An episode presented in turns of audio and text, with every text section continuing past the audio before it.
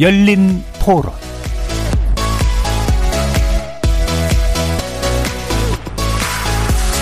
안녕하십니까. KBS 열린 토론 정준희입니다.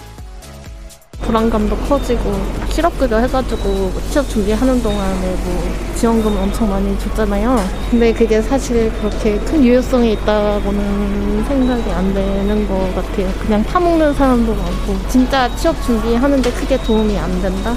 무조건 돈을 준다라기보다 기업들이 기업 활동하기 좋게끔 여러 가지 세제 혜택이라든지 뭐 이런 것들을 좀 주면서 이끌어 나간다든지 그런 게 좀 좋다고 저는 생각합니다.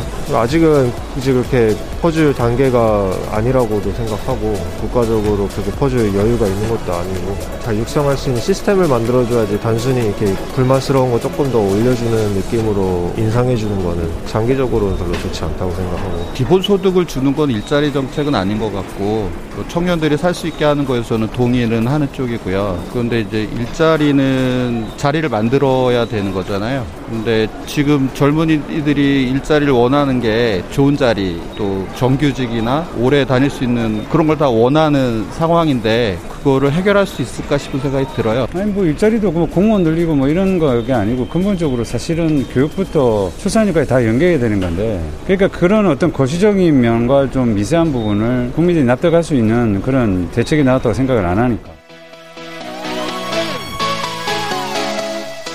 거리에서 만나본 시민들의 목소리 어떻게 들으셨습니까?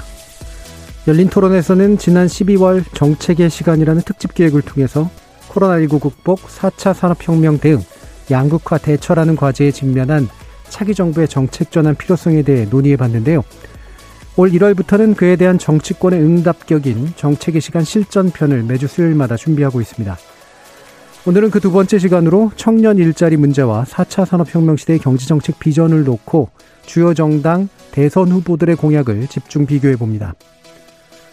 지난 연말 기준 문재인 정부의 청년 고용률은 43% 수준으로 절반이 넘는 청년이 취업을 하지 못하는 상황이 계속되고 있죠. 이 수치는 이명박 정부의 41.2%, 박근혜 정부의 40.8%보단 조금 앞서고 노무현 정부의 47%에는 못 미치는 성과이긴 합니다만 청년 일자리 부족 문제는 우리 사회가 극복하고 있지 못한 구조적인 이슈임을 짐작하게 해줍니다. 가장 유복한 조건에서 가장 많은 교육을 받으며 자랐지만 고용 현실과 이후 전망에서는 가장 위축된 세대이기도 한 만큼 이번 대선에서 이들이 가장 관심 있어 하는 정책 분야로 경제와 일자리를 꼽고 있는 것 같은데요. 주요 정당 대선 후보들은 이런 기대에 부응하는 정책을 준비하고 있을까요? 오늘 각 당 선대위의 정책 전문가들 모시고 후보들의 청년 일자리 정책에 대해 살펴보고 치열하게 토론해보는 시간 갖도록 하겠습니다. KBS 열린 토론은 여러분이 주인공입니다. 문자로 참여하실 분은 9730으로 의견 남겨주십시오. 단문은 50원, 장문은 100원의 정보 이용료가 붙습니다. KBS 모바일 콩과 유튜브를 통해서도 무료로 참여하실 수 있고요. 또 콩에서도 보이는 라디오로 만나실 수 있습니다. 시민 논객 여러분의 뜨거운 참여 기다리겠습니다. KBS 열린 토론 지금부터 출발합니다. 원칙을 좀 지키면 좋을 것 같아요. 그러니까 경제 논리는 좀 경제 논리로 풀고 정치 논리는 정치 논리로 풀어야 되는데 너무 급하게 내 임기 내 빨리빨리 뭔가 제도를 개선해서 뭔가 인기를 끌어보겠다. 제대로 된 전문가를 좀 초빙을 해서 좀 새로운 사람을 좀 많이 육성해주는 정책 그냥 포퓰리즘 말고 부동산이 뭐 거의 폭망했고 대원칙은 안전망이 1번이고요. 최소한의 바텀라인 그냥 내가 국민이면 떨어지지 않을 가장 밑반에 여랑 야랑 같이 맞대서 어떤 컨센서스를 이루어야 되지 않겠나 싶은 그런 생각입니다. 팬데믹이 낳은 경제 위기. 어느 것도 놓칠 수 없는 성장과 복지의 과제. 우리에겐 지금 준비된 경제 정책이 절실하다. KBS 열린 토론 특별 기획 정책의 시간 실전편 자, 지난주부터 하고 있는 오늘 논의를 위해서 4개 정당의 정책 대표 전문들을 모시고 있는데요. 먼저 권지웅 더불어민주당 청년선대위 공동위원장 나오셨습니다. 네, 안녕하세요. 반갑습니다. 자, 그리고 국민의힘 대표에서는 천, 전 청와대 고용복지 수석이셨죠. 김현숙 숭실대 교수 함께 해주셨습니다. 아, 여러분 안녕하세요. 자, 그리고 정의당 전 사무총장이셨죠. 박원석 전 의원 자리하셨습니다. 네, 안녕하세요. 국민의당에서 송영훈 선대위 정무상황실장 나와주셨습니다. 네, 안녕하세요. 반갑습니다. 자, 이번 논의는 음, 청년에 관련된 논의이기도 하고 특히나 이제 청년 일자리 관련된 고용 문제에 관련된 논의인데요. 아까도 제가 말씀드렸던 것처럼 이제 절반에 못 미치는 고용률을 보이는 게 이제 구조적으로 사실은 몇 정부에 걸쳐서 계속 나타나고 있는 현상이라 근본적인 원인이 있다고 보는데 여기에 대한 어떤 진단을 가지고 계신지 한번 네 분 의견 들어볼 텐데요. 먼저 여당의 권지웅 위원장님은 어떻게 보고 계신가요? 아, 네. 일단 앞서 이제 시민들이 이야기해 주신 이야기까지 들으니까 좀 먼저 드는 생각은 청년들이 느끼는 어떤 불안감은 그냥 뒤처질까가 아니라 뒤처지면 인간답게 살 수 없구나 하는 불안이라고 저는 생각합니다. 네. 그래서 그러니까 그냥 일자리가 아니라 괜찮은 일자리를 얻지 못하면 인간답게 살 수 없구나를 알고 있는 것이죠. 그러면 괜찮은 일자리의 총량을 늘리는 게 저는 핵심이라고 봅니다. 음.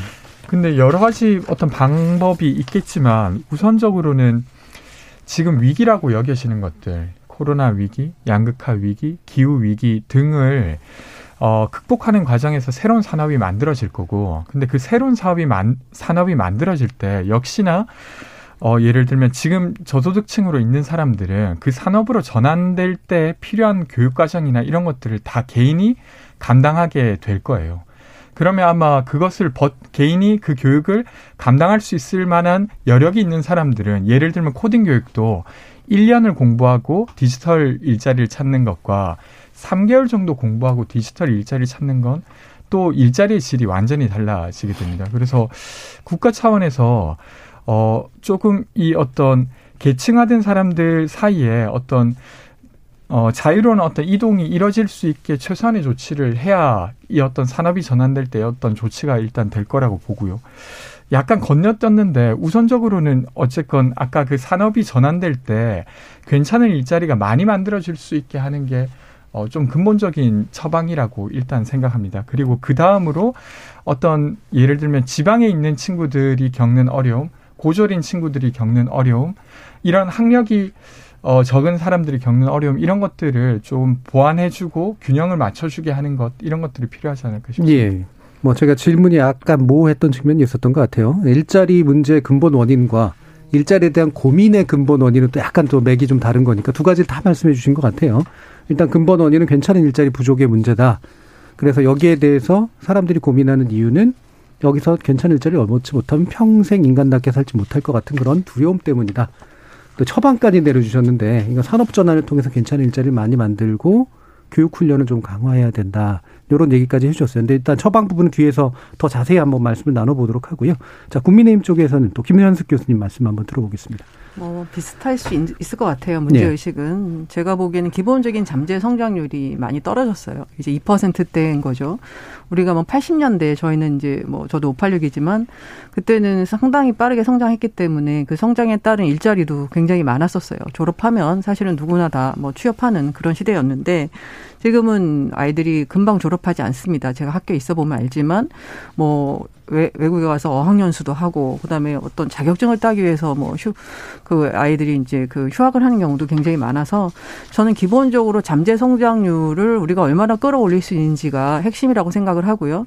그럼 잠재 성장률이 이렇게 낮아진 부분은 결국은 아 예를 들어서 전통적인 제조업이 아닌 새로운 어떤 4차 산업혁명과 그다음에 디지털 전환 속에서 우리가 새로운 먹거리를 창출하는 어떤 그런 시대를 열어야지만 잠재 성장률을 높일 수 있다고 생각하고 그다음에 이제 그 과정에서 일자리를 좋은 일자리를 만들어내는 거죠. 괜찮은 일자리를 만들어서 청년 세대들도 이제 거기 어떤 그런 수혜를 볼 수 있도록 해야 되는데 아 문제는 이제 전통적인 제조업에 있었던 분들이 낙오되지 않 도록 뭔가 새롭게 교육하고 그분들에게 소득 안전망, 사회 안전망을 만들려는 노력이 필요하고요. 그 다음에 이제 대학 교육이 저는 대학 교육이나 아니면 특성화고의 교육 같은 것이 굉장히 많이 바뀌어야 된다고 생각합니다. 바뀌는 사회는 굉장히 빠르게 바뀌고 있는데 과연 우리의 교육 시스템은 제대로 바뀌어 가고 있는지 네. 그럼 교육이 취업과 연계될 수 있도록 교육과 그다음에 훈련과 그다음에 취업이 어떤 하나의 원 시스템으로 돌아가도록 만들어진다면 사실은 바뀌는 어떤 산업의 변화에 대해서 일하 는 어떤 근로자들도 그다음에 이제 새로운 어떤 노동자들도 어 빨리 바뀔 수 있게 되는 거죠. 그러니까 그런 시스템을 우리가 국가가 체계적으로 갖출 수 있느냐가 결국은 잠재 성장률을 높이면서 결국 민간에서 일자리를 만들어내면서 그 민간 일자리에 맞게 어떤 그 교육과 전체적인 일자리와 훈련의 시스템이 만들어지는가가 앞으로 새로운 어떤 그 저희한테 놓여 있는 굉장히 큰 과제라고 저는 생각합니다. 예. 뭐 근본적인 이유에 대한 진단이나 또 처방의 기본적인 결은 좀 유사하신 것 같습니다. 아까 이제 그 성장기 경제에 대한 진단을 하신 거랑 지금 잠재 성장이 떨어지는 상태이기 때문에 분명히 나타나는 문제에서 지적을 해주셨는데 어, 그 당시에 이제 졸업하면 취업하는 거는 그 대학에 갔던 20, 30%의 문제였었잖아요. 7, 80%는 어땠는가? 그리고 지금의 70%와 지금의 나머지 30%는 어떤가? 여기에 대한 좀 비교도 좀 필요한 것 같아요. 어, 그 당시에는 뭐, 제 친구들 중에는 사실은 예. 이제 뭐, 그 직업을 좀 더 빨리 선택한 친구들도 있었죠. 예. 그래서 이제 그 친구들도 뭐 취업에는 저는 문제는 없었다고 생각이 되고요. 대학에 대한 문제뿐만 아니라 이제 취업의 자체에 대한 문제는 없지만 어떤 격차는 좀 있었다고 생각을 합니다. 근데 지금은 오히려 저는 그 격차를 줄일 수 있는 굉장히 좋은 그 시점이라고 생각을 해요. 예. 단지 학교에서 어떤 교육의 연한이나 그런 것만 가지고 자신의 그 어떤 퍼포먼스와 상관없이 임금이 결정되는 그런 스타일이 아니라 직무에 따른 어떤 임금 체계로 전환하고 그다음에 어떤 성과에 따른 임금 체계를 전환을 하면서 자신이 어떠한 그 트레이닝을 받았는지 그러니까 대학에서 어느 정도 교육을 받았는지가 아니라 자기가 어느 정도 새로운 사회에 필요한 어떤 교육 필요한 부분에 대한 훈련이 됐는지 그런 부분을 전환을 하면서 저희가 오히려 그런 부분에서는 더 어떤 그 직업의 어떤 그 차이라든가 뭐 그런 부분에서는 더 오픈된 그런 사회로 가는 게 아닌가 그렇게 생각이 됩니다. 예. 옛날에는 사실 대학을 가건 안 가건 전반적으로 취업은 잘 됐죠. 성장기니까. 그리고 초기에 들어간 회사의 차이가 큰 차이, 큰 차이가 안 났고 근데 지금은 이제 초기에 들어간 회사 차이가 굉장히 크게 나타나고 들어가기도 어렵고 그래서 이제 이중고를 아마 겪게 되는 문제까지 됐는데 오히려 이제 지금 기회다 이렇게 보고 계시는 것 같아요. 자 그럼 정의당의 박원석 전 의원님 어떻게 보십니까? 음 앞서 두 분 말씀하신 거에 좀 공감을 하고요. 한마디로 좀 압축해서 표현을 하면 지금 우리 청년들은 총체적인 기회 빈곤을 겪고 있는 게 아닌가 예. 싶어요. 앞서 이제 이제 과거에 그 학령기 시절에 아, 또 대학을 졸업하고 나서 어, 청년 취업하고 지금하고 많이 비교된다고 말씀을 하셨는데 그때는 어쨌든 대학에 가면 웬만큼 미래가 보장이 됐고 또 대학에 가지 않는다 하더라도 네. 지금보다는 취업 여건이 훨씬 낫고 본인의 노력으로 본인의 삶을 바꿀 수 있는 가능성이 있었습니다. 근데 지금 같은 경우에는 대학을 졸업해도 양질의 일자리가 과거처럼 그렇게 많지 않고 근데 이거는 이제 아까 잠재 성장률 말씀도 하셨지만 우리만의 현상은 아닌 것 같아요. 사실은 선진국에 접어든 나라들의 잠재 성장률이 떨어지고 이런 건 공통된 현상인 것 같고 근데 우리는 이제 인구 구조의 위기까지 겪고 있어서 미래가 훨씬 더 지금 불투명한 게 아닌가 싶고요. 예. 이제 경제 구조나 이제 산업 전환이 이루어지고 있는데 디지털 경제가 대표적이잖아요. 근데 디지털 경제가 지금 작용하는 방향은 오히려 일자리를 줄이고 있습니다. 아, 그리고 일자리의 격차를 훨씬 더 늘리고 있기 때문에 어, 이게 보면은 청년들한테는 굉장히 큰 고통이 되고 있고 또 그런 디지털 경제에 적응하는데 뒤처진 사람들 어, 같은 경우에는 그 좋은 일자리를 얻을 가능성이 점점 더 희박해지고 음. 있는데 이 격차를 어떻게 줄이고 이 디지털 경제가 어, 오히려 일자리를 줄이는 이 문제점을 무엇으로 극복할 건가? 네. 저 이제 정의당에서는 그래서 기후 위기의 대안이기도 하고 일종의 녹색 산업 전환을 통해서 디지털 경제와는 다른 방향의 일자리를 만들고 또 그 일자리들에 사람들이 적응할 수 있도록 해야 된다. 이런 대안을 내놓고 있는데요. 아무튼 전반적으로 이, 이 산업 구조의 변화, 또 기술 변화, 또 경제 구조의 변화가 가져오고 있는 가져오고 있는 양질의 일자리 축소, 과거의 제조업 중심의 네. 성장하던 그런 어떤 수출 경제와는 다른 어, 거기서 오는 문제이기도 하고 또 지금 불평등이나 양극화가 굉장히 커졌습니다. 그렇다 보니까는 부모의 어떤 배경이나 집안의 배경 이런 게 없는 청년들일수록 경쟁에서 어, 이게 뒤처질 확률이 훨씬 더 높고 그렇다 보니까 요즘에 이제 공무원 시험에 아주 몰입을 하잖아요. 네. 비정상적으로 공무원 시험 경쟁률이 어, 높고 또 일부에서 이제 자산 시장에 대한 관심들이 굉장히 높아가지고 코인 투자, 뭐 주식 투자, 또 부동산 연끌 이런 걸 하고 있는데 이런 부작용들이 빚어낸 그런 현상이 아닌가 싶고 결국 저는 일자리 문제는 어떤 결과가 만드는 현상이고 그 밑에 우리 사회의 산업 구조, 경제 구조 또 뭐 정치의 문제가 근본적으로는 있겠지 이 문제에 대해서 해법을 네. 제시 못하고 있는. 그래서 이번 대선에서 그런 어떤 대안들이 좀 폭넓게 검토가 되고 토론되고 그랬으면 좋겠습니다. 예, 고용을 적게 하거나 일자리 좋은 일자리를 많이 키울 수 없는 디지털 위주의 산업 구조의 문제점들 근본적으로 짚어주셨고요. 자, 국민의당의 송영훈 변호사님. 예, 그 민주당 정부 5년 동안의 지금 최악의 청년 실업은 사실 그 일자리를 바라보는 대통령과 정부의 네, 아까 아까 민주당 정부 5년 동안 최악의 청년 실업이라는 근거는 뭡니까? 지금 그 취업률과 그다음에 FTE 기준으로 한 그 취업률을 가지고 말씀드리는 겁니다. 왜냐하면 제가 아까 intro에서 예. 말씀드렸던 고용률에 예, 예. 비해서 보면은 그런 네. 말이 맞는 것 같지는 않아서요? 예, 그, 그, 그건 조금 있다가 예. 그 전일제 근로시간 환산 고용률 가지고 좀 더 자세히 말씀드리겠습니다. 예. 예, 아무튼 그 현재 지금 민주당 정부 5년 동안에 겪고 있는 청년들의 그 어려운 청년 실업 사태는 사실은 인구 구조상 보면 어느 정도 좀 예견된 게 있었습니다. 예. 그 2017년 대선 때 기억을 반추해 보면 사실은 인구 구조상 앞으로 그 2017년 당시 기준입니다. 앞으로 5년 동안 그 노동시장에 진입하는 청년들이 많기 때문에 사실 심각한 청년 실업이 우려된다 이런 얘기들은 나왔었습니다. 근데 기억을 반추해 보면 그 당시에 81만 개 공공 일자리를 내걸고 집권을 하셨는데 사실 일자리는 기본적으로는 민간이 만드는 거거든요. 공공에서 일자리를 만드는 게 한계가 있습니다. 공무원 증원이라든가 뭐 단시간 근로 같은 정도를 할 수 있는 것이고 사실은 일자리는 민간에서 활발하게 만들어져야 되는데 그 5년 동안에 사실 그 민주당 정부에서 어떤 노동시장 개혁이라든가 그다음에 우리 산업의 생태계를 좀 더 대기업과 중소기업 간의 임금 격차를 줄이는 그런 공정한 환경으로 만드는데 어, 성공하지는 못했다고 생각이 돼요. 그러면서 사실은 어떤 단시간 일자리를 통해서 그 일자리 기표를 단, 단기간에 좀 더 끌어올리고 이런 쪽에 집중한 결과가 현재 청년 실업이 심각하게 야기된 그런 원인이 아닌가 그렇게 보고 있습니다. 예, 양질 일자리를 공급하기보다는 단기적으로 수치를 회복시키는 데 이제 집중한 게 현 정부의 굉장히 심각한 문제였다. 이런 지적을 해주셨습니다. 네. 어, 제가 아까 이제 그런 질문을 드렸던 중요한 이유는 사실 우리 정책기획 그 토론의 취지는 정치 rhetoric이 아니라 정책이거든요. 음. 그래서 rhetoric 가지고 대립하는 게 음. 아니라 음. 근거와 네. 정책의 내용 가지고 네. 한번 얘기를 해봤으면 좋겠다 이런 말씀이기 때문에 이제 그렇습니다. 자 그러면 첫 번째, 자 지금 이재명 후보 쪽이 내놓고 있는 그런 핵심적인 공약은 뭐냐에 대해서 얘기를 듣고요. 여기에 대해서 다른 세 당의 평가를 듣는 식으로 해서 쭉 이제 릴레이로 이어갈 텐데 아, 다른 평가를 또 길게 듣다 보면 요걸로 일부가 끝나거든요. 그래서 총평 위주로 해주시면 좋을 것 같습니다. 네, 그래서 각자 네. 또 홍보하실 수 있는 기회들이 있으실 테니까. 자, 권중 위원장님 말씀 주시죠. 아, 일단 뭐 전반적으로는 전환적 공정 성장이 일자리 정책의 일단 핵심입니다. 아까 앞서 이야기했다시피 일단 한국이 겪고 있는 위기를 어떤 산업 전환에 따라서 아마 극복하게 될 텐데 거기에서 일자리를 창출하자라는 게 하나고 두 번째 공정 키워드는 어 그러니까 지역 간의 격차 아니면 학력 간의 격차 그리고 대기업과 중소기업의 뭐 독점 관계 뭐 이런 것들을 좀 극복해 내면서 좋은 일자리를 만들자 그래서 기회 총량을 늘리자는 게 기본 있는 상태에서 조금 디테일하게 들어가면 일자리 정책이라고 보기는 좀 어렵지만 아까 시민의 이야기처럼 예. 기본소득은 되게 중요한 정책으로 생각하고 있습니다. 특히 청년들의 삶을 낫게 하는 지난해 4월에 어떤 한 31살 청년이 어, 자기 원룸방에서 150개 이력서를 쓰고 스스로 목숨을 끊었는데요.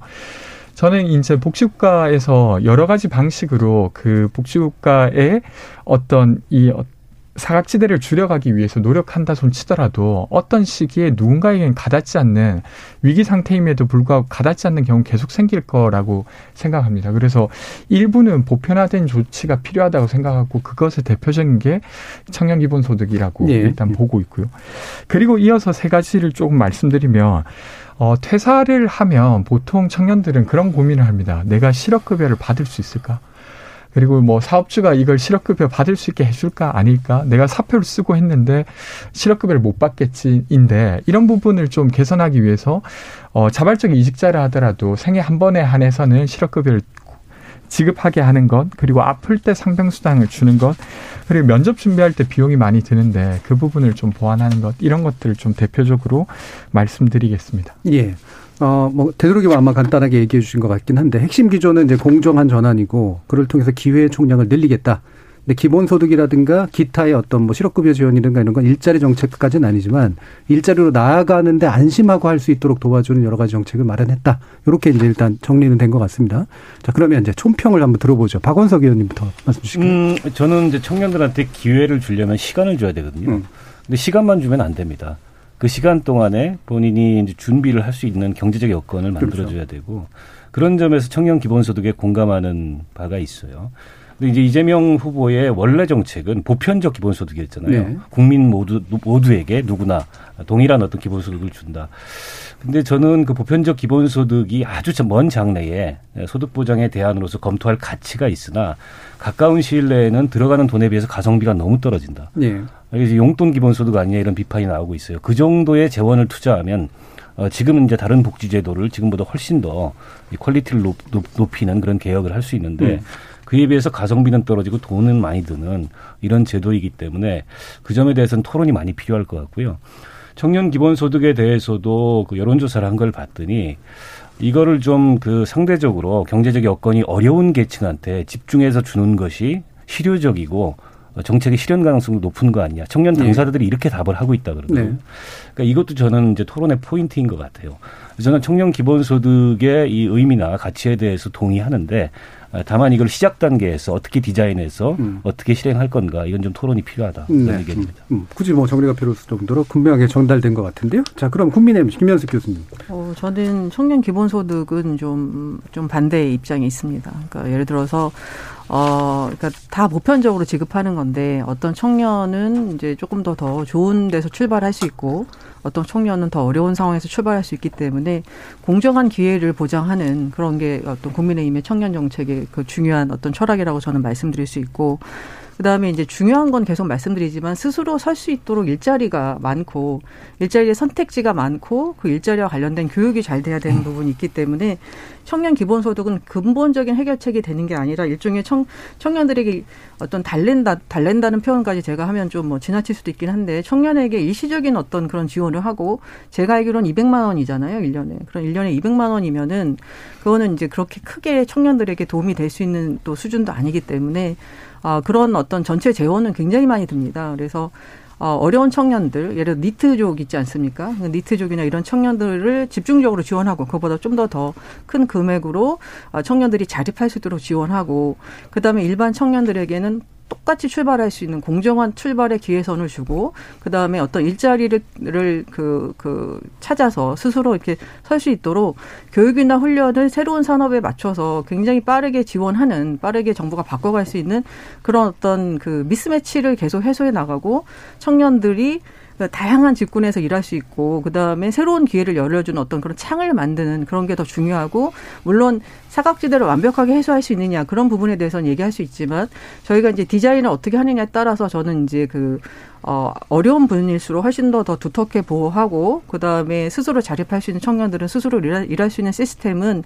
아, 충분히 만들어지고 그다음에 긴급 지원이라든가 안심 지원 제도 같은 걸 통해서 이머전시가 생겼을 때는 또 청년들이든 아니면 일반 국민들이든 다 지원할 수 있는 시스템을 만든다면 예. 결국은 이렇게 함께 가면서 공존하고 공정한 어떤 출발, 페어하다 어떤 그런 게 훨씬 더 더 중요한 게 아닌가 생각이 되고 예. 어떤 청년 굉장히 그 부모님의 어떤 그런 그 부모님으로부터 많은 걸 받고 큰 청년과 예.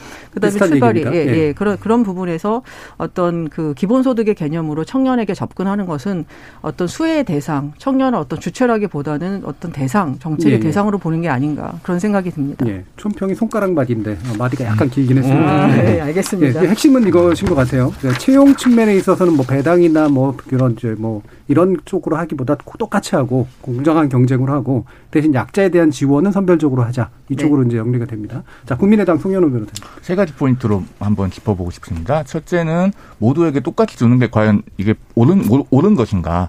어, 지금 엊그저께 KBS 항공기서기 조사를 봐도 우리 2030 청년들에게 조사를 해보면 사실은 모두에게 현금 지원하는 것보다는 어려운 사람들에게 주는 것이 더 낫다는 쪽으로 그게 또 높게 나왔더라고요. 그런 점에서 봤을 때 지금 청년 기본소득을 하면은 아까 200만 원이라고 하셨는데 제가 알기로는 100만 원이죠? 예. 네. 1인당 100만 원씩 똑같이 주는 건데 이제 얼른 들 수 있는 의문이 뭐 이재용 회장 자녀 같은 경우도 이 청년 기본소득으로 100만 원을 줘야 되느냐 차라리 어려운 사람들에게 더 집중적으로 지원하는 것이 낫지 않느냐라는 당연한 의문이 생기고요. 그다음 두 번째로는 이거 무슨 돈으로 할 거냐입니다. 사실 이재명 후보 공약을 보면은 지금 아동 수당도 19세까지 확대한다고 하셨던 것 같거든요. 그게 지금 그 전문가들이 추산하는 거 보면 9조 원 이상 드는 걸 거의 10조 가까이 드는 걸 나옵니다. 그 청년 기본 소득을 만 19세부터 29세까지 어, 전체에게 하신다고 해서 제가 인구 통계를 찾아봤더니 2023년부터 하신다고 했는데 그때 기준으로 19세부터 29세니까 지금 17세부터 27세예요. 작년 기준으로. 이 인구가 지금 670만 명 정도 됩니다. 그러면 1인당 100만 원 정도 주는 데만도 어, 6조 7천억 원이 들거든요. 그럼 벌써 한 16조 정도 되잖아요. 그러면 이런 것들을 도대체 어떤 재원을 할 것인지가 의문이고요. 그다음 세 번째로 이게 정말 청년들 일자리와 고용에 도움이 되냐라고 하는 겁니다. 100만 원을 받아서 물론 뭐 자기 개발에 유용하게 쓰시는 분들도 있겠죠. 어, 그렇, 그렇지만은 그런 것들이 과연 일자리를 창출하는 데 도움이 되느냐. 그것은 의문이 있고 아까 이제 실업급여 같은 경우도 한 번은 퇴사했을 때 실업급여를 받, 을 수 있도록 하자 이런 공약을 하셨던 걸로 알고 있는데 그게 이제 우리나라에서 논의된 역사들이 있어요. 그래서 2017년에도 한국노동 노동연구원에서 그걸 도입했을 때 고용보험 기금이 얼마가 되는지 비용 추계를 한번 한 게 있습니다. 1조 6천억 원 정도 2017년 당시 기준이거든요. 그러면 2022년이나 2023년에는 아마 그게 더 금액이 올라갔을 겁니다. 근데 지금 그 민주당 정부에서도 청년 고용률이 장려금 하셨잖아요. 2019년에 보면은 한 1조 4천억 원 정도 써서 그거 지원받은 그 대상 근로자가 한 20, 한 3만 명 가까이 돼요. 그러면 같은 재원을 가지고 청년들을 고용에 그래도 간접적으로 도움이 되는 데 쓰는 것이 나으냐 아니면은 자발적 퇴사를 하면 그래도 퇴직금으로 한두 달은 버틸 수 있을 텐데 그런 분들한테까지 다 지급을 하는 것이 나으냐 사실 어느 게 실효성 있는지 좀 따져볼 문제고 간단하게 제가 한마디만 좀 덧붙이면은 지금 그 고용보험법 개정안이 국회에 올라와 있습니다. 그 국무회의를 통과해서 올라와 있는데요. 이게 고용보험 지금 상황 때문에 2025년부터는 실업급여 세 번째 받으면은 절반까지 실업급여를 깎을 수 있게 지금 그런 고용보험법 개정안이 올라와 있거든요. 그러면은 사실은 자발적으로 퇴사했을 때 실업급여 한 번까지 받을 수 있게 한다지만은 그게 사실 두 번까지 주어진 찬스에서 그냥 자기가 크레딧을 한 번 더 쓰는 거예요. 그런 점에서 봤을 때 이 정책들이 과연 청년들에게 근본적으로 도움이 되는 것인가 좀 생각해 볼 부분이 네, 많다는 생각이 뭐 듭니다. 여러 얘기 세 가지 네 가지 네. 포인트 얘기하셨지만 핵심은 돈이 있느냐 그리고 실효적이냐 근데 이 얘기로 결국 요약이 되고요. 아마 건지국 위원장님 약간 후회하고 계실 거예요. 지금 발언보다 이제 듣는 게 더 많으셨으니까 더 많이 말할 거라 아마 이런 생각이 드실 텐데 나중에 이제 발언서 다시 돌아올 때 아마 아쉬운 이야기들 더 해주실 수 있을 것 같고요. 어, 지금만으로도 이미 한 당 가지고 쓰는 시간이 꽤 길기 때문에 이 토론은 원래 이거 가지고 딱 쟁점 붙여가지고 막 얘기를 하는 게 좋은데 어쩔 수 없이 이제 사당이나 되다 보니까 비교하는데 좀 일단 좀 어, 주목을 해봤으면 좋겠습니다. 자, 그럼 국민의힘의 김현숙 교수님 어떤 입장으로 얘기해 주실 수 있을까요? 아, 저희 정책은 이제 아까도 말씀드렸지만 일자리 청년들 일자리 찾아갈 수 있도록 도와준다는 예. 거여서 첫 번째는 이제 디지털 스쿨을 좀 만들려고 합니다. 음. 그러니까 전국에 열아홉 개 창조 경제 혁신센터가 있는데 그 아래 이제 창업은 좀 되고 있어요. 근데 이제 어, 지역의 어떤 산단이나 이런 데랑 연결해서 고용까지 되는 취업까지 되고 그다음에 이제 스타트업을 좀 scale-up 할 수 있도록 그 안에서 디지털 스쿨을 통해서 전문 인재를 어떤 지역의 한 서, 수도권뿐만 아니, 아니라 곳곳에서 다 지역에서 인재를 만들 수 있는 어떤 그런 아, 디지털 스쿨을 만들어서 청년들에게 무료로 그 스쿨에 들어갈 수 있도록 하겠다는 게 이제 첫 번째고 두 번째는 이제 청년 도약 베이스 캠프라고 한 건 뭐냐면은 아까 제가 니트족이라고 이제 활동하지 예. 않거나 교육도 받지 않고 아무것도 하고 있지 않는 청년들에 대해서는 그러니까 지역별로 어떤 좀 서로 다른 특징이 있는 그런 베이스 캠프를 만들어서 아까 얘기했던 청년 기본소득 같은 게 이제 전체적으로 들어가는 게 아니라 거기 있는 청년들에게는 어 밖으로 나와서 활동을 하고 사회 봉사 활동을 하든 일자리를 찾든 그런 부분에 대해서는 저희가 좀 보장금을 줘서 청년들 일을 할 수 있도록 좀 도와주고요. 그 다음에 전체적으로 청년들이 이제 어, 굉장히 이제 어려운 거죠. 저희보다 이제 집값도 너무 많이 오르고 저는 그 부분에 대해서는 상, 상당히 이 정부에 대해서 할 예. 얘기가 많은데 그러니까 좌절하고 아까 뭐 우리 그 박원석 의원님이 코인이나 뭐 자산에 대한 어떤 그런 투자를 되게 많이 하는 금융자산도 이제 그런 열풍이 생긴 건데요. 이 정부의 어떤 잘못된 정책 때문에 그럼 청년의 자산 형성이 굉장히 어려운 거죠. 집값이나 이런 부분에서 그래서 저희는 이제 도약 계좌라고 이름을 붙여서 모두가 청년 도약 시리즈인데요. 예. 도약 계좌를 만들어서 정부가 매칭해서 지금 이제 주는 게 중소기업에 다니는 그 청년들에게는 청년 내일 채임 공제라고 해서 정부가 상당한 지원을 합니다. 2년 동안 장기 근속을 하면. 근데 그보다 더 어려운 청년들 같은 경우 예를 들어서 아르바이트를 한다던가 굉장히 이제 불완전한 그 고용 상태에 있는 청년들에게는 조금 더 더 많은 혜택이 필요하다고 생각해서 저희가 이제 자산 형성을 할 수 있는 그런 걸 만듭니다. 그래서 크게 보면은 일단은 교육을 한다. 기타 스쿨을 통해서 교육을 하고 그래서 스타트업도 하고 그다음에 지역의 기업에도 취업할 수 있도록 기본적인 어떤 인프라를 만들어 준다는 게 첫 번째고 그다음에 두 번째는 어려운 청년들은 다 뭔가 이제 보호하고 그다음에 그러니까 현금도 지원하고 그다음에 서비스 다양한 형태로 제공한다 그런 거고 세 번째는 모든 청년의 이제 두 가지를 만들긴 했는데 더 어려운 청년과 일반 청년에게 자산을 형성할 기회를 준다 이렇게 아, 정의해서 일자리를 찾아갈 수 있도록 도와주고 어려운 청년들은 보호하고 그다음에 청년이 기본적으로 저희들 세대보다는 훨씬 더 가난한 세대로 지금 돼 있기 때문에 청년들이 그 자산을 형성하는데 본인이 열심히 일하면서 돈을 네. 모은다면 그것에 매칭해서 정부가 같이 돈을 넣는 그런 어떤 자산 형성의 그런 계좌를 만들어서 청년들을 도와줄 그런 생각입니다. 네, 알겠습니다. 예, 기본적으로 교육, 그 다음에 필요한 서비스, 자산 형성의 기회 제공이라고 얘기를 해주셨습니다. 자, 국민의당 송영 변호사님 좀 평해 네. 주시죠. 어, 뭐 전체적으로 지금 국민의힘에서 지향하는 방향은 타당하다고 생각합니다. 다만 이제 그 디테일의 문제일 것 같은데요. 어, 조금 있다가 저희 이제 아, 아까 제 민주당 그 총평하는데 너무 시간을 많이 썼기 때문에 조금 있다가 저희 국민의당 정책을 소개하면서 간단하게만 좀 총평 덧붙여서 하도록 하겠습니다. 음, 예, 디테일 부분에서 아마 네. 국민의당 이야기를 하는 게 훨씬 예. 대비 답이 될 것 같다 네. 이런 취지시네요. 자 그러면 정의당 박원석 의원님. 음, 지금 이제 의원님 설명하신 것만 들어보면 주로는 지금 경제적으로 좀 여건이 어려운 청년들을 어떻게 지원할 건가 그리고 청년들이 일종의 이제 사회 출발할 때 최소한의 시드머니를 만들 수 있는 그런 기초 자산을 형성하는 그걸 지원하는 정책들을 말씀하신 것 같은데 근데 이제 일자리를 어떻게 만들겠다 이런 공약은 없으신 것 같아요. 예. 아마도 이제 전통적으로 보수 정당에서는 일자리는 민간에서 만드는 예. 거고 어쨌든 기업은 뭐 규제를 완화하고 민간을 지원하면 어, 그게 이제 정부가 해야 될 역할에 다다. 이런 생각을 갖고 계셔서 그런 게 아닌가 싶은데요. 근데 저는 그건 이제 과거에 우리 경제가 막 성장하고 제조업 중심이던 시절의 정책 프레임이고 이게 디지털 경제 또 플랫폼 경제 아, 이렇게 전환되고 있는 상황에서는 조금 이제 정부의 역할이 좀 달라져야 된다. 네. 특히 이제 기후위기 대응 같은 경우에 산업 전환을 정부가 주도적으로 이끌어내야 되는데 그런 과정에서 어, 정부가 일자리에 대해서 보다 더 직접적인 책임을 지는 네, 그런 어떤 이 음. 정책 대안도 필요한 거 아니야. 왜냐하면 어, 이제 민간 노동 시장의 한계가 점점 뚜렷해지고 있거든요. 어, 아무리 기업한테 규제를 완화해주고 세금을 깎아줘도 일자리를 안 만듭니다. 음. 예를 들어서 시가총액이 훨씬 더 많은 네이버는 한 6천 명 정도를 고용하는데 아, 그보다 시가총액이 적은 현대자동차는 한 2만 5천 명을 고용하고 있거든요. 근데 이게 이제 앞으로 우리 그 디지털 전환 경제의 모습이에요.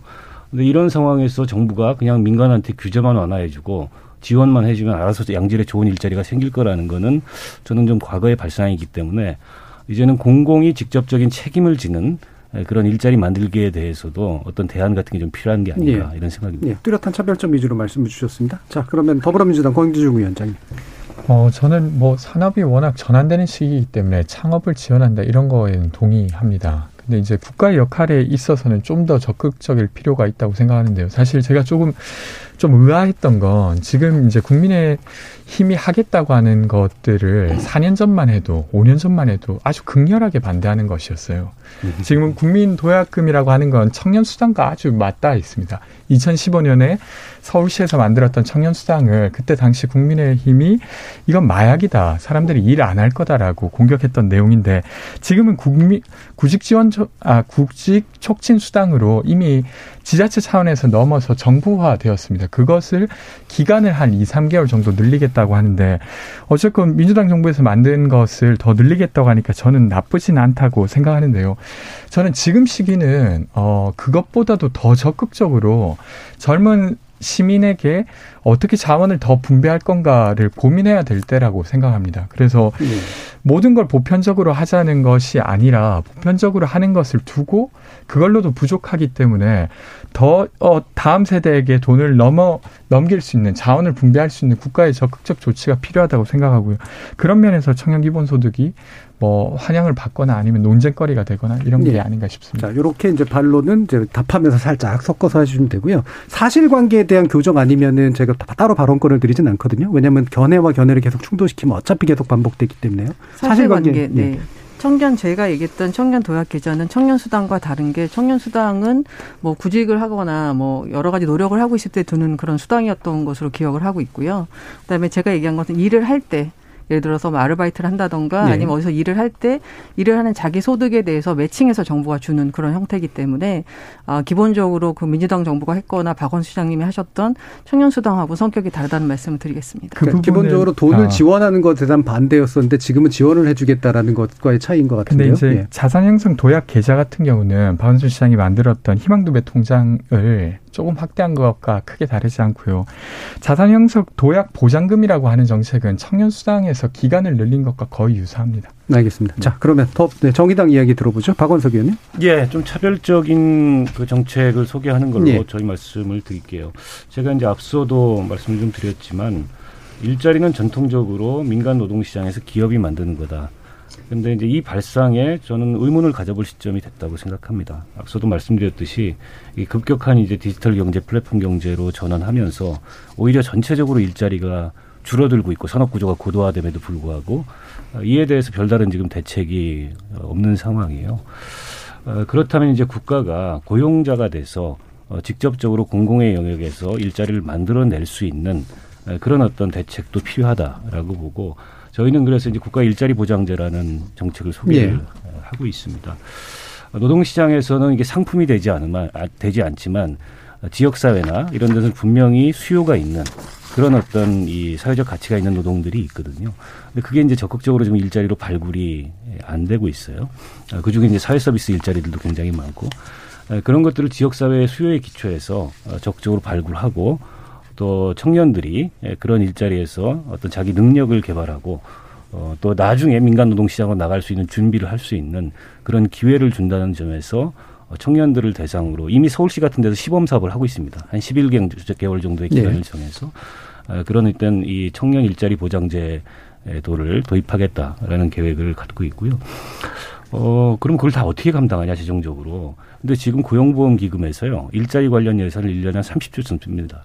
근데 그 정도의 예산이면은 한 30만 개 정도의 최저임금 정도에 해당하는 어, 일자리 보장제 청년 일자리를 만드는 게 그다지 어려운 일은 아니라고 보고 그런 수요가 어디 있겠냐. 과연 일자리 매칭이 일어날 수 있겠냐. 네. 지역사회 수요가 다양합니다. 특히 이제 코로나19처럼 이런 팬데믹 시대에 돌봄 수요가 굉장히 커져 있고 그 돌봄 수요를 감당하지 못하고 있는 상황이거든요. 사람 돌봄뿐만이 아니라 지역 공동체 돌봄 또 이 환경 돌봄, 자연 돌봄 이런 영역까지 다양한 어떤 제가 보기에는 사회적 가치 노동이 있고 그래서 이걸 기본소득과 대비시켜서 참여소득제라고 명명하자 이렇게 주장하는 학자들도 계세요. 그래서 그런 발상에 기초해서 청년들을 대상으로 이런 일자리 보장제를 실행하겠다는 게 저희 첫 번째 공약이고요. 어, 그리고 이제 앞서 청년의 자산 형성 얘기가 나왔었는데 지난 대선 때 어, 정의당이 내놔가지고 히트를 쳤던 그런 공약 중에 하나가 청년 사회 상속제입니다. 네. 매년 거치는 상속 증여세를 가지고서 부모로부터 물려받을 게 없는 청년들한테 출발 자산을 만들어주자. 저희가 그때는 천만 원을 공약을 했었는데 이번에 좀 올랐어요. 삼천만 원으로. 20세가 되면. 네. 그러면 같은 20대인데 받지 못하는 21세부터 30세는 너무 억울하지 않냐. 그래서 이분들에 대해서는 그 30세가 될 때까지 매년 300만 원 정도의 그런 유사한 형태의 자산 형성 지원을 하자라는 음. 거고 재원은 제가 상속세 계산해 봤더니 충분히 가능할 것 같아요. 그리고 정부가 하고 있는 각종 자산 형성 지원 사업들이 있습니다.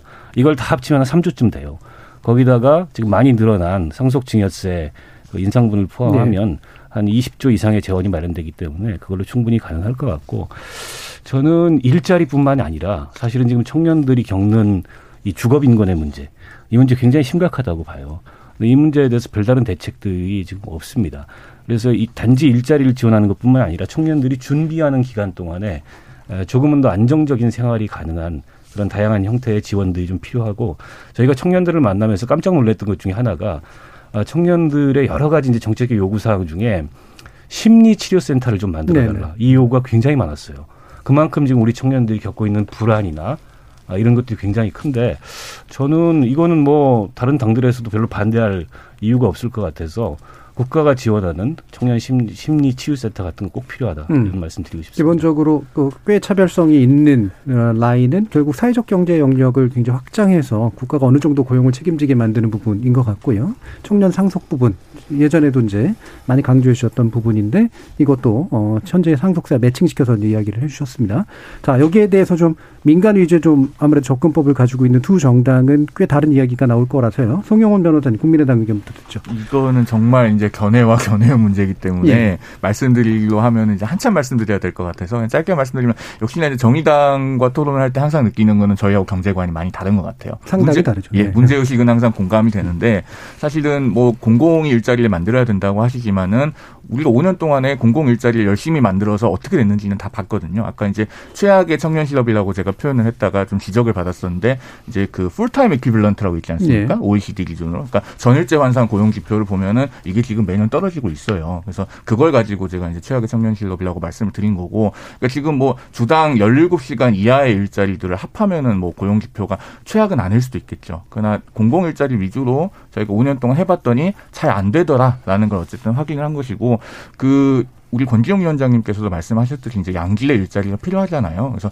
그런 것 때문에 이제 국민의당도 그 555 그러니까 다섯 개의 초격차 기술을 가지고 5대 글로벌 대기업을 육성해서 5대 경제 강국을 진입한다. 뭐 이런 비전을 제안을 음. 했던 겁니다. 그래서 이거는 결국 견해와 견해의 문제라서 이 정도만 저희는 말씀드리겠습니다. 알겠습니다. 예, 현명하신 판단이셨습니다. 자, 김현석 교수님. 네, 저도 좀 비슷한 얘기인데 일단은 36시간 미만의 일자리가 굉장히 많이 늘었어요. 문재인 예. 정부에서 36시간 이상의 일자리는 안 늘었고 초단기 근로가 굉장히 많이 늘었기 때문에 사실은 문재인 정부만큼 공공 일자리에 신경 쓴 정부가 없었는데 일자리의 질은 어땠느냐. 그다음에 사실은 또 어르신들 일자리 공공 재정으로 쓴 어르신들 일자리 많이 늘었지 청년의 일자리가 많이 는 건 절대 아닙니다. 그래서 아, 박원석 그, 그 의원님께서 이제 되게 좋은 생각을 하시는 거라고는 분명하지만 그게 실제로 현실로 연결되기에는 굉장히 어려운 부분이 있다. 공공과 민간의 일자리 창출이 어떤 능력이라고 할까요? 그 룹은 저는 굉장히 차이가 많다고 생각이 돼서 그 어떤 승수 효과나 이런 걸 봐도 굉장히 차이가 많습니다. 그래서 그 부분은 뭐 얼마나 절박하면 우리가 이런 생각까지 해야 되는지 뭐 그런 건 있지만 저는 이제 그 부분에 대해서는 굉장히 좀 어, 좀 여러 가지 걱정과 우려가 있다. 공공이 주도하는 일자리에 대해서는 그 말씀을 드리고 아까 이제 민주당에서 어, 박원순 시장이 했던 거를 다 한 거 아니냐 이런 얘기를 했는데 이제 청년 도약 그 청년 그 베이스 캠프는 박원순 시장이 했던 청년 수당에서 했던 것들을 제가 다 알고 있습니다. 그 당시 그 수석을 했었기 때문에 그 정도 레벨이 아닙니다. 오히려 그 부분은 박원 우리 박 그 전 의원님이 말씀하신 것처럼 어떤 심리적인 것까지 다 들어가는 지역별로 청년들이 지역의 어떤 특성에 따라서 굉장히 다양한 복합적인 서비스를 하면서 제공하는 거지 단지 면접을 가기 위해서 뭐 정장을 빌려준다든가 아니면 어디다 원서를 쓰는 것에 돈을 대준다든가 그런 게 아니고 훨씬 더 어려운 청년들에 대한 그, 그 어떤 기본적인 걸 까는 그런 부분이기 때문에 차이가 많다는 말씀을 드리고요. 박원순 시장님의 청년수당은 그때 어려운 청년들이 되지 않았었어요. 제가 다 기억하기에는 부모님 소득이 1억이 넘는 청년들도 들어와서 그 청년수당의 수혜를 받았던 게 많기 때문에 굉장히 약자 중심의 어려운 청년들, 니트라고 제가 몇 번씩 말씀드렸는데 그 청년들에게 굉장히 종합적인 네. 서비스를 하면서 들어가는 거라는 그런 말씀을 드리고 공공이 주도해서 일자리를 만든다는 건 사실은 문정부가 어떤 실패한 것에 전형을 보여줬다고 생각하기 때문에 저희가 사실 오늘 무슨 정책적으로 뭐 싸운다기보다는 서로 좀 생각해서 새로운 어떤 그 비전을 제시하는 게 국민한테 필요한데 어떻게 하면 좀 더 더 좋은 일자리를 만들고 그것에 맞게 교육과 전체적인 훈련 시스템을 갖고 갈 것인지에 대해서 고민하는 그런 시간으로 업그레이드 됐으면 네. 좋겠습니다. 예, 예. 네. 뭐 이게 일부러 사실 합의가 되는 건 아니잖아요. 오히려 차별성을 명확하게 보여주는 것도 선택에 도움이 된다라고 생각을 하고요. 조금만 보완을 할까요? 약간만 보완해서 바로 권지훈 의원님. 아, 먼저 하시고 그러시 하죠 나중에. 아, 네. 어, 그 두 가지 이야기를 좀 나눠서 드려야 될 것 같은데 그 2014년이나 15년을 전후해서는 청년에게 지원을 할 때 부모의 소득을 보는 경우는 거의 없어졌습니다. 자산을 보는 경우도 거의 없어졌고요. 그때 아주 논쟁이 되었죠. 그때 당시에 딱 그 논리로 공격을 하셨거든요. 근데 지금 아마 윤석열 후보께서 설계하는 것도 부모의 소득을 가지고 만약에 청년을 지원한다고 하면 아주 논란거리가 저는 될 거라고 생각합니다. 그래서 그 부분을 일단 짚고 이야기 드리고 싶고요.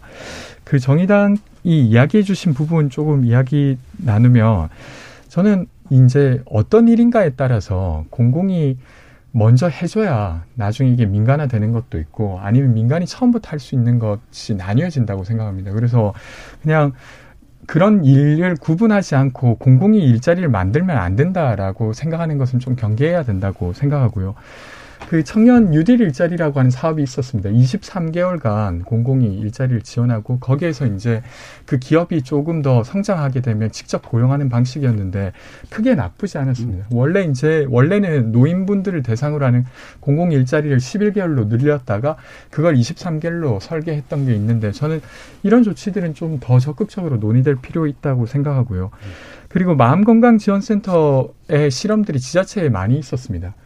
그러니까 광주 같은 경우도 마인드링크 사업이라고 하는 사업을 이미 시행했고 나쁘지 네. 않게 평가를 받고 있어요. 그래서 이런 것들 확대되는 건 전 좋은 일이라고 생각합니다. 네, 이것도 사실관계 위주로 좀 말씀 주시죠. 네. 그 이제 현 정부의 공공 일자리 정책 에 대해서 여러 가지 비판적 지적을 해주셨는데 저도 비판받을 요소가 있다고 생각해요. 왜냐하면 양적 목표에 집중했거든요. 그렇다 보니까 일자리의 질을 고려하지 않고 그게 이제 단기간 일자리로 그치는 계속 그 단기간 일자리가 반복되는 형태로 어, 진행이 되다 보니까 여러 가지 비판을 받는데 제가 말씀드렸던 이런 일자리 보장제 일자리는 그와 좀 다릅니다.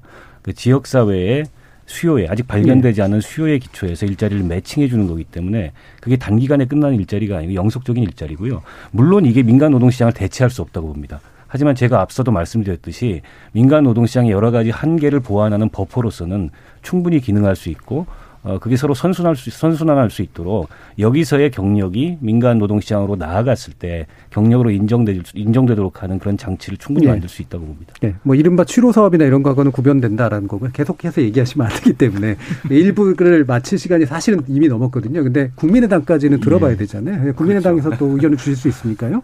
예. 네. 국민의당 송현웅 변호사님. 그 사실 이제 일자리 정책이라고 하는 것은 일자리 정책 이전에 거시경제 정책이고 우리나라의 혁신경제 생태계를 어떻게 만들어갈 것인가가 전제되어야 되는 정책입니다. 그래서 직접적으로 정부가 뭐 일자리 몇만 개를 어디다 어떻게 만들겠다 이거보다는 기본적으로 이제 우리 경제가 한 단계 더 하게 성장할 수 있도록 그러니까 지금 세 분께서 다 공통적으로 말씀하시고 있는 게 한국이 이제 저성장의 함정에 빠지면서 예전처럼 청년들을 위한 양질의 일자리가 많이 만들어지지 않고 있다. 이건 기본적으로 다 동의를 하시는 것 같아요. 그리고 이제 민주당과 정의당에서는 그 공공이 어떻게 일자리를 만들 것인가에 더 초점을 두시는 건데 사실 이제 국민의당의 입장은 민간에서 어떻게 더 양질 일자리를 많이 만들어낼 것인가를 고민을 하고 있습니다. 그래서 그것을 위해서 이제 그 555 전략을 내걸었죠. 그래서 그 다섯 개의 초격차 기술. 그러니까 지금 아까 박원석 의원님께서는 이제 우리 디지털 경제로 전환되면서 일자리가 감소한다고 그러셨는데 그거는 이제 세계 인류 기업이 없을 때의 발생할 수 있는 현상입니다. 그래서 그 삼성전자 같은 세계적인 그 초인류 기업을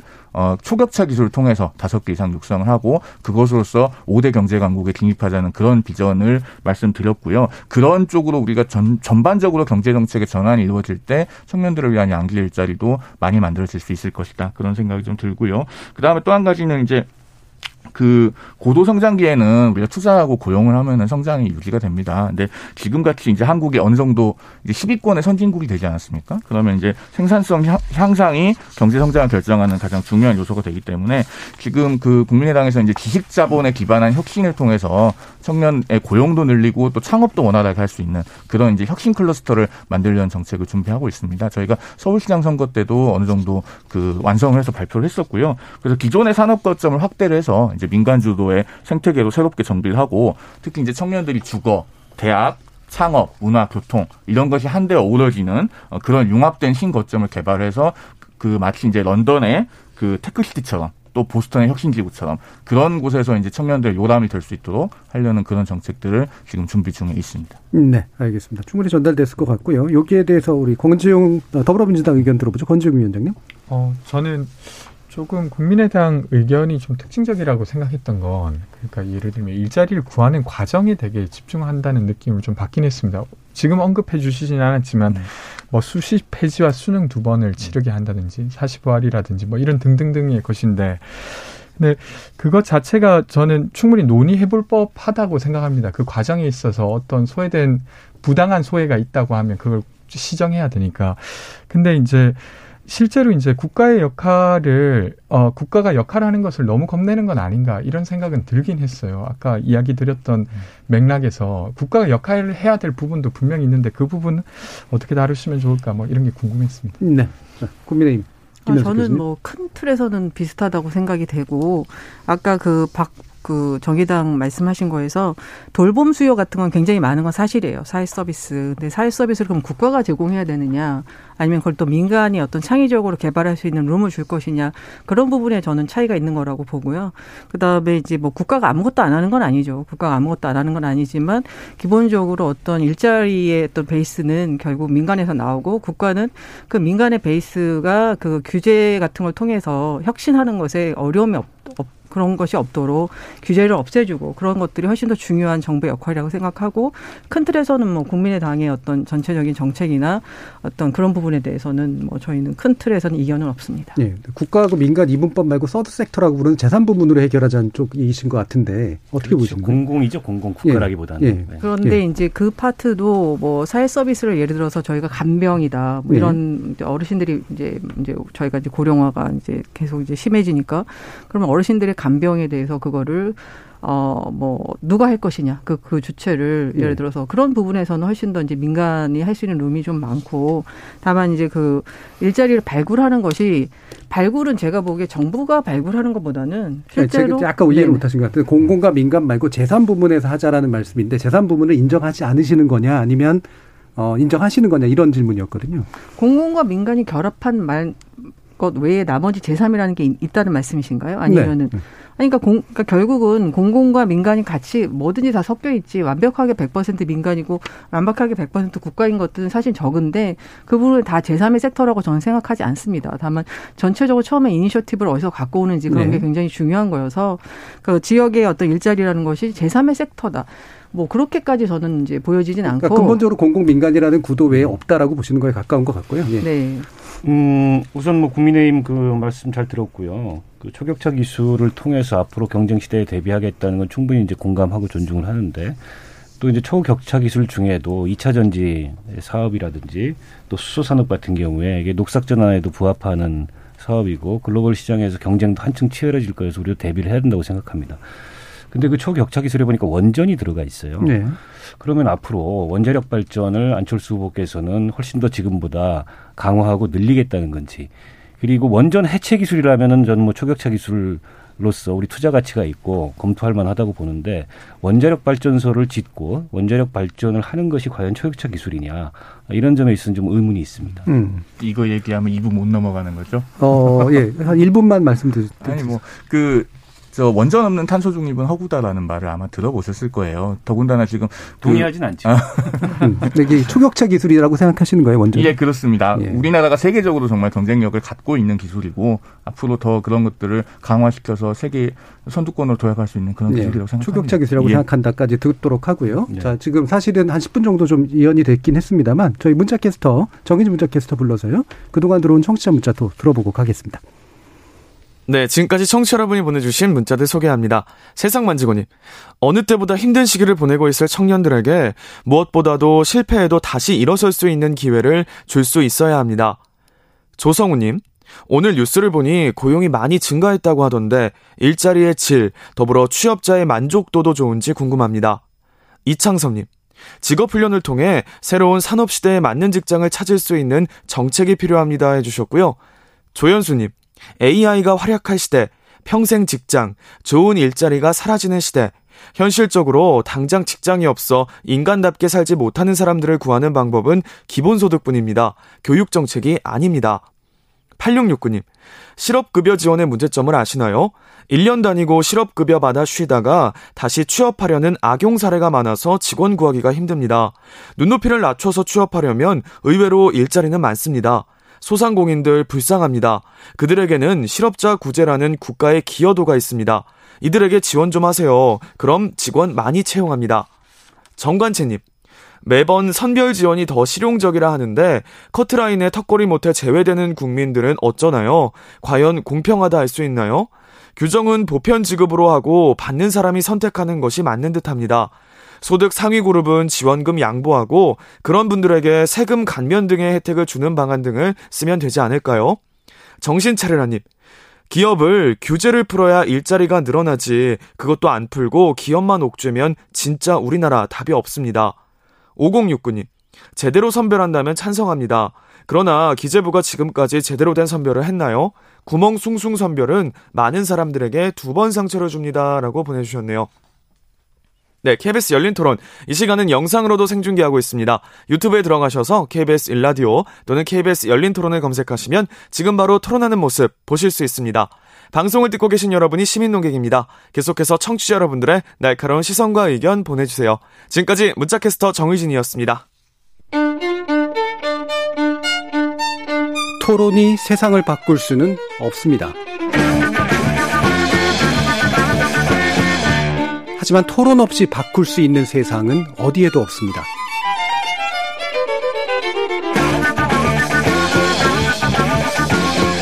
세상의 선한 변화를 갈망하는 당신. 정답이 아니라 질문의 힘을 믿는 당신. 우리 KBS 열린 토론에서 만납시다.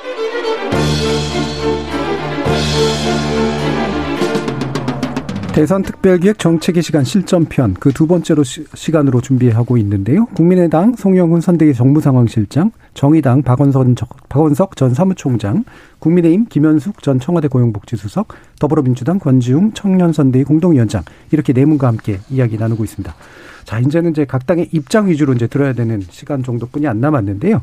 어, 크게 한 두 가지 주제로 얘기가 될 것 같습니다. 첫 번째는 지금 얘기한 것의 연장에서 결국에는 이제 산업 구조로 바꿔야 되고 경제 비전을 새로 만들어야 되는 것에서부터 나머지 문제를 해결해야 되는 게 맞기 때문에 차기 정부 5년 동안 이걸 할 수 있겠냐 싶습니다만 그래도 뭔가 이니셔티브를 만들어놔야 되니까 거기에 대한 각 당의 나름의 비전이 뭔지를 이제 들어보는 시간이면 좋을 것 같습니다. 아까 초격차 얘기를 하시면서 끝냈기 때문에 국민당 얘기부터 들어보죠. 예. 5년 만에 할 수 있느냐라는 말씀도 하셨는데 사실은 이번 대선이 저희는 이제 5년만 좌우하는 게 아니고 뭐 10년, 15년, 20년까지 좌우할 수 있다고 보고 있습니다. 김대중 대통령 시절에 이제 그 초, 초고속 인터넷 을 적극적으로 보급을 하고 정부와의 노력을 기울여서 그 후로 20년 동안 우리가 그 혜택을 보지 않았습니까? 그래서 지금 그 국민의당이 내건 그 555 경제 비전도 결국에는 초격차 기술 다섯 개를 지금부터 육성하기 시작해야 됩니다. 그렇게 해서 R&D에 집중적으로 투자를 하고 4차 산업혁명에 대비하기 위한 예산을 대폭 늘려서 그렇게 해서 우리가 정말 세계적으로 선도적인 기술, 어, 초인류 대기업을 다섯 개 이상 가져야지만 사실은 살아남을 수 있는 그런 환경이라고 보고 있고요. 아까 이제 그런 것에 대한 그 뭐 산업 연관 효과나 이런 것에 대해서도 어느 정도 말씀드렸기 때문에 저희가 요거에 대해서는 뭐 사실은 4차 산업 혁명 하면은 국민의당 아니겠습니까? 그건 이제 우리 국민들께서도 많이 인식하고 계실 거라고 생각합니다. 예. 음. 그런가요? 안철수 대표가 가지고 있는 이미지가 그쪽에 있는 건 맞는 것 같은데 당의 역량으로 나온 것 같지는 않거든요 아직까지. 아 그거는 네. 네, 예. 죄송합니다. 불편한 질문이었습니다. 자, 그다음 그러면 정의당 얘기를 얘기를 또 한번 들어보죠. 저는 앞으로의 세계 경제 그리고 한국 경제도 마찬가지인데 결국 이 탄소 문명의 시대를 어떻게 이제 탈탄소의 시대로 전환할 건가 이게 이제 핵심이라고 봅니다. 네. 흔히 이제 기후 위기를 하면은 북극곰 살리는 환경 문제로 이렇게 받아들이는 경향이 강했는데요. 기후 위기는 더 이상 환경 문제가 아니고 경제 문제고 산업 문제고 글로벌 경쟁력, 경쟁력의 문제고 선진국 지위에 올라간 대한민국의 생존의 문제라고 생각을 해요. 유럽이 이제 탄소 국경세를 2023년에 도입을 합니다. 아, 그렇게 되면 탄소 집약적 산업을 통해서 만들어진 생산품이 유럽 국경을 넘기가 굉장히 어려워졌어요. 우리도 거기에 대비를 아, 해야 됩니다. 그리고 이제 모빌리티 산업 같은 경우에 전 세계 유수의 자동차 메이커들이 내연기관차 생산을 중단하는 선택을 속속들이 하고 있고 전 세계 정부들도 마찬가지입니다. 우리도 얼마 전에 현대차가 이 엔진 개발 부서를 없앴잖아요. 어, 그런 어떤 모빌리티 산업에서부터 저는 이제 탈탄소 전환이 일어나고 있다고 보고요. 핵심은 결국에는 에너지 생산을 어떻게 할 건가라고 음. 봅니다. 전 세계의 그 전력 발전 투자의 80%가 이 태양력과 풍력에 투자를 하고 있습니다. 근데 우리 지금 재생에너지 비중이 7%거든요. OECD 국가 중에 가장 낮아요. 이거 획기적으로 높여야 되고 그걸 획기적이 높이는 과정에서 여러 일자리들이 만들어질 수 있다고 보고요. 또 한 가지는 이 노후화된 주택과 상업용 건물들 문제인데요. 이 대한민국의 주택의 한 70% 이상이 어 제가 보기에는 에너지 효율이 굉장히 떨어지는 주택이에요. 네. 이거 사실은 그 기후 위기 시대에 맞는 그런 그린 주택으로 친환경 주택으로 다 리모델링 해야 되는데 그게 또 어마어마한 하나의 이제 경제적 공간이 아, 될 수 있다고 보고요. 그리고 기후 위기 대응은 농업과 굉장히 친화적입니다.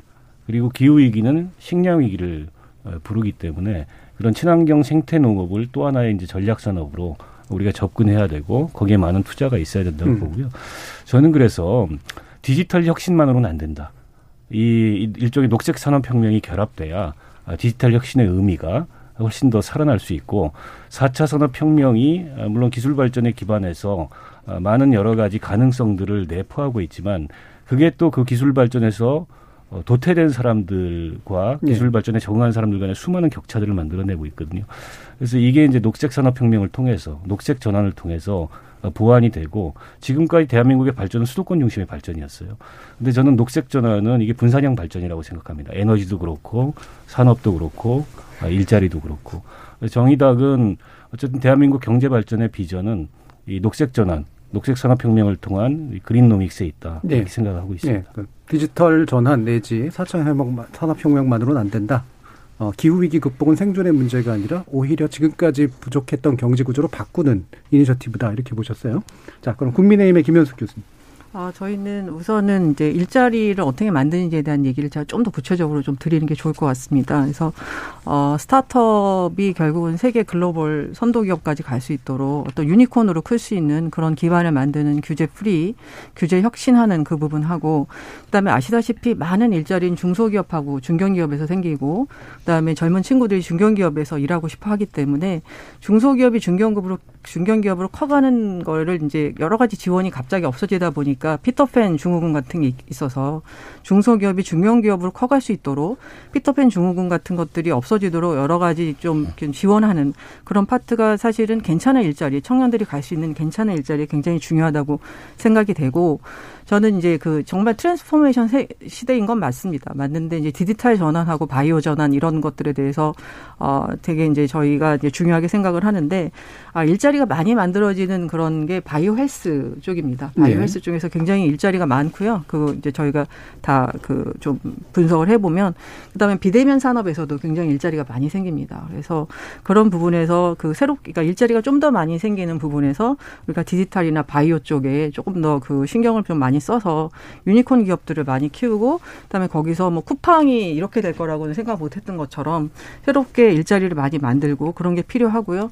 그다음에 이제 그 원전 얘기를 좀 드리면 아 사실은 이제 그 소형 원자로 같은 것들은 새로운 기술이고 그다음에 네. 이제 그 폐기물도 생산하지 않기 때문에 굉장히 안전하면서 깨끗한 그런 부분이고 우리나라의 전체적인 전력의 어떤 수급을 봤을 때 분상년 전원을 가지고 하면은 전력 개통에 상당히 이제 지장이 많습니다. 아까 수도권에 많이 모여 있기 때문에 전기 수요는 이제 수도권에 많거든요.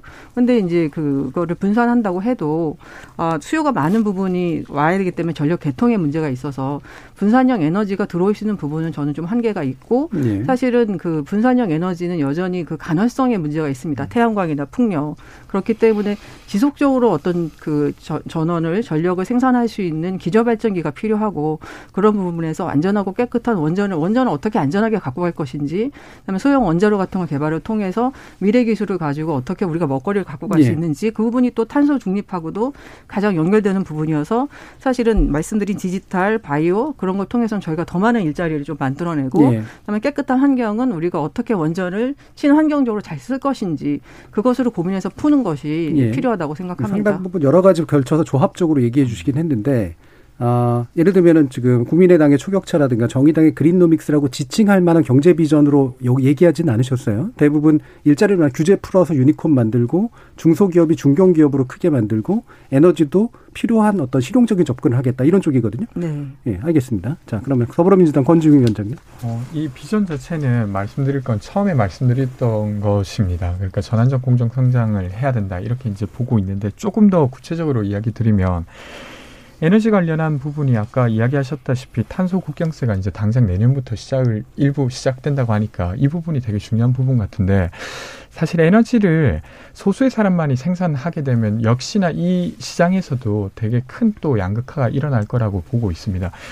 그래서 이제 저희는 에너지 고속도로를 놔서 유통망을 만들게 되면 여러 가지 형식의 에너지를 생산하는 양식도 달라질 수 있다고 생각하고 원전 관련해서는 전 전문가는 아니지만 원전이 지금 시기, 지금 상태에서도 더 싼 에너지라고 보기 어렵다고 저는 생각합니다. 그래서 되려 위험한 에너지를 계속 유지하는 것이 아니라 재생에너지를 어떻게 더 경제적으로 더 저렴하게 만들 것인가 이런 걸 고민해야 되지 않을까 이런 생각이 들고요.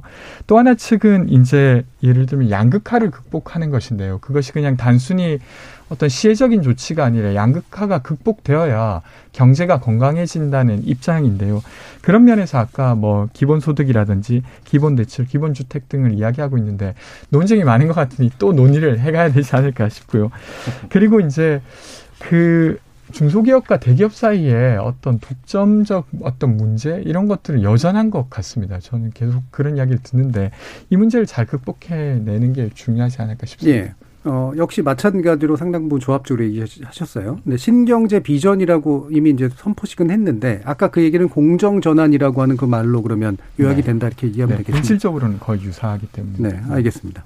자, 그러면 어 이제 시간이 많이 남지 않아서요. 어, 이 얘기도 사실 좀 길게 하면 좋긴 하겠습니다. 뭐 결국 경제 정책이나 산업 패러다임 바꾸려면 어, 뭐 정부가 할 수 있는 일도 물론 제한적인 측면은 있긴 있습니다만 정부가 어떤 정책 이니셔티브를 만들어낼 것인가는 기구하고도 연결이 되니까요. 어, 예를 들면 기재부에 대한 입장이랄까 이런 것부터 해서 어, 한 3, 40초 분이 안 될 것 같긴 합니다만 정부 조직을 어떻게 좀 바꾸는 것이 스마트하고 현실적이라고 보시는지를 정의당 의견부터 한번 들어보도록 하죠. 일단은 지금 정부 조직은 좀 낡은 모델이라고 봅니다. 그러니까 앞서 이제 대전환의 시대라는데 다 공감을 하셨는데 그 대전환의 방향에 따라서 정부 조직 전반이 좀 혁신될 필요가 있다고 음. 보고요. 저희는 이제 그린노믹스에 맡아서 맞추어서 기후에너지부 같은 게 신설이 돼야 되고 각 광역단체별로 기후에너지 공사 같은 게 신설이 돼서 이 녹색 전환을 주도하는 그런 컨트롤 타워 역할을 해야 된다고 보고 있고요. 최근에 뭐 여가부 폐지 이런 게 굉장히 논란이 됐는데 저는 정작 중요한 게 그런 게 아니고 네, 네. 정말 이, 이 대전환의 시대에 우리가 국가 생존 전략으로서 국가 발전 전략으로서 정부 조직을 어떤 방향으로 음. 효율적으로 가져갈 거냐에 대해서 깊은 고민이 필요할 것 같습니다. 네, 전반적으로는 그렇고 이제 그 핵심으로는 기후 에너지부를 얘기하셨습니다. 자, 송영 변호사님, 국민의당. 예.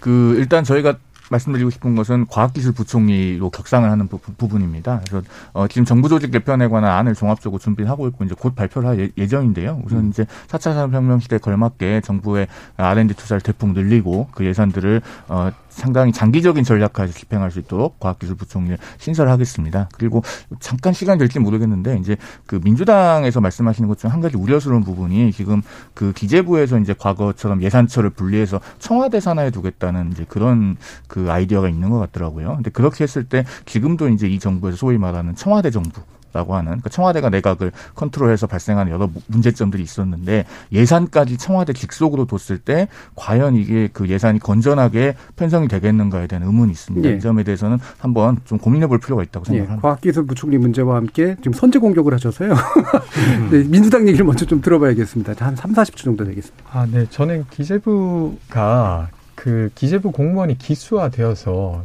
너무 많은 횡포를 부리고 있는 부분도 분명히 있다고 생각합니다. 그리고 사실은 어, 관료공 관료 권력이 아니라 정치 권력이 그것을 행하고 책임을 져야 되는 부분인데 그것조차도 쉽지 않았던 것 같아요. 그래서 저는 좀 청와대가 차라리 예산을 편성하는 게 더 적절하지 않을까 이런 생각이고요. 노동 관련해서 저는 어쨌든 전반적으로 많이 바뀌고 있지 않습니까? 일하는 방식이나 이런 것들도. 근데 전통적으로 근로계약을 한 사람 을 노동자로 보는 이런 틀을 바꿀 수 있게 사실은 정부 조직도 이에 맞춰서 좀 바꿀 필요가 있다고 생각합니다. 그래서 음.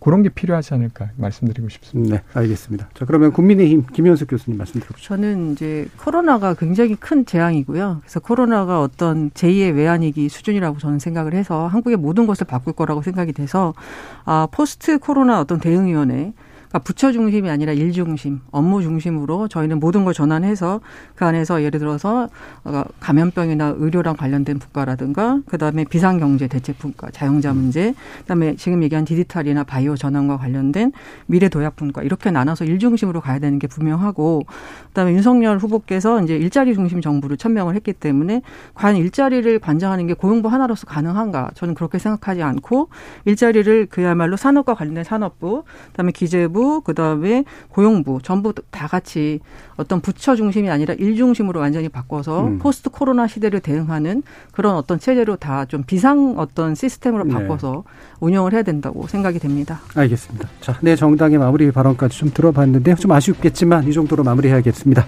오늘 함께해 주신 더불어민주당 건주용 위원장 그리고 국민의힘 김현숙 교수님 그리고 정의당의 박원석 전 사무총장 국민당의 송현수, 송영훈 상황실장 네 분 모두 수고하셨습니다. 감사합니다. 감사합니다. 감사합니다.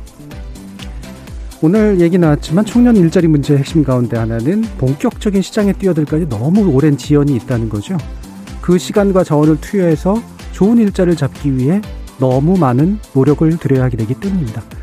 이 초기에 생긴 격차를 어떻게 메워줄 것인가 라고 하는 것은 결국은 전혀 다른 패러다임을 만드는 데서 시작할 수밖에 없을 것 같습니다.